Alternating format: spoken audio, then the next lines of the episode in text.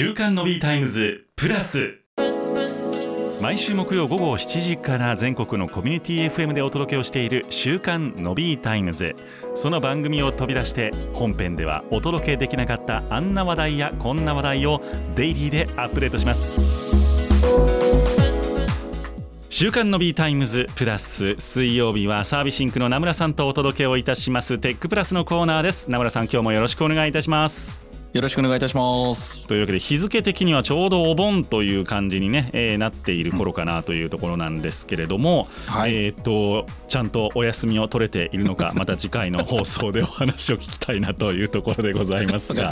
はい、えー、先週は折りたたみスマホのお話が出てきました、うんはい、まあ、スマートフォンっていうと基本的にはなんかグローバルモデルと言われるような、えーまあ、アメリカとかヨーロッパに適したような機械を、まあ、日本でも使えるよねということで、その電波のところをチューニングして持ってくるっていうパターンのものが多いのかなと思うんですけれども、はい、えー、一つまあ日本本独自のといいますか広く日本で使われているので、まあ、多くのメーカーが対応してくれている機能として Suica はい。はいはいはい。というのがあるのかなと思うんですが、はい、先日ちょっとニュースにもなっておりましたけれども、Suica と PASMO、はい、えー、あれですね。もともと無記名のやつは一旦販売、停止になってたんですけれども、はい、えー、記名式のものについても販売を一旦停止をするということがニュースになりました。はい、あのまあ半導体不足というのが原因だということなんですけれども、うんうんうん、まあ、そうなると今後、えー、新たに Suica が欲しいなという方、まあ、定期券とかは買えるんですけれども、多くの方があモバイル Suica というかその携帯電話に載っているスマホに載っている、ねえー、Suica パスモというのを使われることになるのかなと思います。はい。で実際まあスマートフォンを選ぼうと思うと特に低価格帯のものであったりとか、あとそのドコモとか au とかソフトバンクと言われるまあキャリア、キャリアと呼ばれる通信会社から発売されていないものに SIM フリーのものに関しては、はい、この Suica に対応してないものが結構多かったりするなと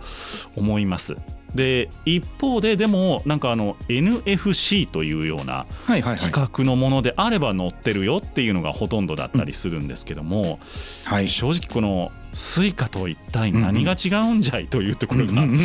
わからない方も多いんじゃないかなと思いますのでその辺を今日は伺っていきたいなと思っています。わかりました。えー、そもそもスイカと,、はい、とかスイカとかパスモとこの、えーはい、NFC と呼ばれるものっていうのは違うものなんですよね？っていうところなんですが、えっとですね、厳密には同じなんですよ。あそうなんですか。NFC というのは一つの通信の規格なんですね。はい、でその中に型がいくつかあるんですね。うんうんでそのうちの一つが日本でよく皆さんも、えーと、お聞きになられるフェリカっていうものなんですね。はい、でフェリカを使ったものがスイカであるとかパスモとかになってるんですね。はあなるほど。はい、じゃあ NFC の規格の中に、えー、っとそのフェリカですね、はい、スイカとかパスモの規格があるというイメージですね。そうですそうなんですそうです。なるほど。なのでグローバルでこの NFC っていうのは、まあ、日本も含めて普通に使われています、はい。えー、例えば NFC ですごく有名なものでとタイプっていうのが A と B と F っていうのが存在していて、はい、タイプ A というのが、まあ、えっと、欧州ですね、オランダで始まったものなんですけども、はい、日本で言うと、僕ちょっとタバコ吸わないんですけども、あの、タスポってあの自販機で一時カードをピッてやらないとありましたね。はいタバコ買えないって今もあるらしいんですけど、はい、あるじゃないですか。あのカードに入っているのは NFC のタイプ A なんですよ。へえ、はい、あじゃあ昔から結構その NFC はあったんですね日本にも。あるんですあれあります。でタイプ B はアメリカで始まってるんですけどもこれは実は皆さんも持ってらっしゃるもので言うとマイナンバーのカードであるとか運転免許証パスポートそこに入っているのが NFC のタイプ B の規格のものなんですねあだからあのマイナポータルがスマホで使えるっていうことですね。はい、そうですそうです。あとはなんかこう免許更新行った時になえっと8桁の番号を入れてくださいとかあるじゃないですか。ありますあります。あれはだからその、えーと、NFC の中にその通信を使ってデータを入れてるんですね。はあじゃあ同じようなチップが入ってるっていうことですね、はい、入ってます入ってます。免許証とかマイナンバーの中に、はい、へえ知らなかった。でその中のタイプ F っていうカテゴリーが日本のソニーが作ったというもので、はい、これをフェリカと僕らはあの、まあ、ソニーさんは呼んでるんですね。うんなるほど、はい、でこのあのフェリカがじゃあなんでスイカとか、えー、パスモとかにすごく使われてるのえーと、そんなに使われてたんだったら別にタスポと同じでタイプ A でもいいんじゃないかとか、うん、マイナンバーでも使ってんだったらタイプ B でもいいじゃないかと多分思いになると思うんですけども、はい、あのフェリカ自体はすごく優位性があるのが処理速度がものすごく速いんですよ。あーなるほどもう圧倒的に速いんですね。他が本当になんかデータの読み書きをするのに1秒ぐらいかかるものが0.1秒ぐらいで終わるのがフェリカの特徴なんですよ。はい。なので、こう、電車の時って、こう、皆さんもお分かりと思いますけども、改札機に特にパンって置いたらもう処理が終わるじゃないですか。終わりますね。あれが置いた瞬間に、ピンポンってこれぐらいのこう、パンって置いて、タッチ、OK みたいなこ、この、これぐらいの隙間があるだけでも、多分相当イラッとしてしまうというか。いますね、イラッと。はい、で、挙句の果てに多分これ、あの、新宿とかですね、世界一、一日の乗降者数が多い新宿とかでこの状態になると、おそらくさばけないんですよ。そっか。はい。入り口が渋滞しちゃいそうですね。そうです、そうです。なので、もうそれだったら切符でいいよっていう話に多分なってしまってて。はい。なので、このフェリカというものの優位性で言うと、その処理速度がすごく速いっていうことで、えー、交通系とかで裁かなきゃいけない、こう、渋滞はしてはいけないというか、滞ってはいけないってところですごく使われていて、スイカ、パスもそういったものになってるってことですね。そういう意味では日本の鉄道事情があるからこそ生まれてきた企画っていう見方もできそうですよね。そうですね広がったのはそれじゃないですかね。こんなにこう世界でも稀にに見るぐらいこう正確に電車が走ってる国ですから、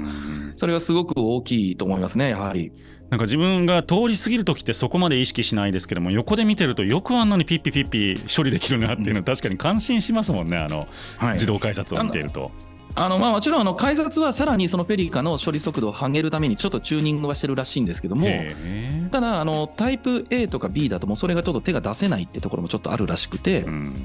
もうもともと速度が全然違うので、はい、なので、えー、やっぱりペリカが日本ではすごく有名になり、かつ今言ったみたいにソニーさんが作ったので、うん、やっぱりこう日本で広まって、えーと、あとアジアでちょっとペリカっていうのは使われているらしいんですけども、はい、グローバルにすごくまだ出てるわけではないので、うん、さっき冒頭でのびさんがおっしゃったみたいに海外の SIM フリーのこう携帯を買った時には、えーと NFC には対応してるけどもペリカには対応してないつまり FeliCaに対応してないってことは Suicaと PASMOが使えないっていうところにまあ来てるわけですね。うんこれでも動き的にはまあ FeliCa日本だともう FeliCaがないと今生活生活がなかなかできないという人も多いと思いますが、はい、もっともっと普及していくのかそれとも AB に乗っ取られていくのかでいうといかがですか？名村さんの見方は。グローバルだとこれ以上広まらないんじゃないかなっていうふうには思ってるんですよね。はい、あのそれと同時に今進みつつあるのがあの、えっと、コンビニかコンビニとかでも多分お支払いをされてらっしゃる方でカードでタッチをしてっていうのが多分増えてきてると思うんですよね。あのビザタッチとかですよね。あそうですそうですそうです、はい、あれが増えてきていて、えっと、 Suicaとか FeliCaというのはあの交通事情上やはりあの速度がいる。でも、今度こういわゆるお財布携帯、お財布携帯はまあドコモさんの商標だったりしますけども、はい、あの他のカードでも別にいいよっていう時代にはどんどんなってきてるわけですよね。はい、近くのコンビニでも、えー、携帯でもいいし、カードでも別にいいしみたいな。うん QR コードでもいいしみたいなところもあったりするので、そういう意味で言うと、その支払いの手段というだけで、 FeliCaがこれ以上広がるかっていうと、もっと大きな企画ですでにグローバルで使われている NFC であるとかの方に多分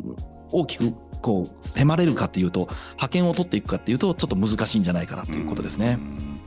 そうするとまあ日本国内での、えー、決済需要には応えていくであろうけれども、うん、ちょっとグローバルの展開は難しそうだというところですが、うん、まあ、ここにきてそのカードの発行がちょっと難しくなってきているとか、まあ、半導体の調達ができなくなってきているというお話なので、はい、ひょっとすると、まあ、今後も同じような状況が続くのだとすると、うんうんはい、これもちょっとまた問題になりそうですよね、その普及のレベルでいうと。そうですね。あの例えばまあ電車のところでも、一つこう一部のこう私鉄のところでは、さっき言ったビザタッチを実証実験始めてるところも出てきています。はい、おそうなんですね。はい、でこれができるようになると、まあ、今こう、インバウンドの方で外国人の方々、日本にたくさんいらっしゃってますけども、 Suicaとか FeliCaを買わずとも、自分のクレジットカードで電車に簡単に乗ることができる、切符の買い方よくわからないけどみたいなことができるようになるわけですね。うん、で、JR さんは今のところ、そのビザタッチの方に行くっていうのは結構否定的らしいんですけども、QR コードで電車に乗れるっていう方を考えてるっていう話も出てるんですね。QR コードあの飛行機の入り口みたいなことになるんですよね。あそうですそうですそうですそうです。はいなので、そういう意味で言うと、 FeliCa、えー、全盛で Suica PASMOっていうブランドで何かやるかもしれませんけども、はい、いわゆるそのカードがないんだから、スマホでもそうじゃない方でいいよねっていうのであれば、えー、QR コードの方に行くかもしれないですし、ビザタッチの方にこういくつかの電鉄会社さんはこう使ってっていうことなので、えー、 Suica PASMOじゃない世界観であるとか、支払いもじゃあもうやっぱりカードでいいよねって、QR コードでいいよねっていうところに行くので、これからちょっとずつ群雄割拠になっていくんじゃないかなという気がしますね。そうですよね。まあ今で言うと、その鉄道とか、あまあ公共交通機関は基本的にはどこでも日本国内だったら Suica PASMO、うん、まあその他地方で呼び名が違いますけれども、あの FeliCaの技術で乗れるということなんですが、うん、そうではなくて徐々にこうビザタッチであるとか、あとは QR コードに置き換わっていく可能性もあると。うんそう考えると、でもあれですね、JR さんとしたら、すごい収益源じゃないですか、あの Suicaの決済とかって。絶対離したくないですよね。多分だからそういう意味でも簡単には離さないと思うので、そうですね。はい、もう、 Suicaとかあれば、もう駅の中だろうが外だろうが、もうどこでも決済ができるので、はい、かなり広まっていますから、まあ、しばらくこう離さないんですけど、よくだからそれをあのガラカガラパゴス化というのか、うん、どういうのかってところに、ちょっと行くかもしれないなっていうのを、横から見てる感じですね、僕は。なるほど、そうですよね。はいまあ、じゃあその良くも悪くも日本独自日本だからこそ生まれてきたフェリカという技術というのがこれからまた日本でずっと、えー、あの日本でね、えー、大切にされていくのかあるいはそのタイプ A タイプ B あるいは QR っていうような世界観に今後広がっていくのか、注目をされるところでございますがまあでもちょっと鉄道に乗るときに毎回 QR を表示させるっていう世界観はなんか想像がつかないですね。そうですよね。ちょっと不便だなという気がするので。そうですね、はい、どんな形にするのかなと思いますけどね。だったらカードの方がよっぽどって思ってしまいますけれども、はい、皆様いかがお感じでしょうか。というわけで今日は、えー、NFC そして、えー、スイカパスモのお話について、えー、名村さんにお話を伺いました。今日もありがとうございました。ありがとうございました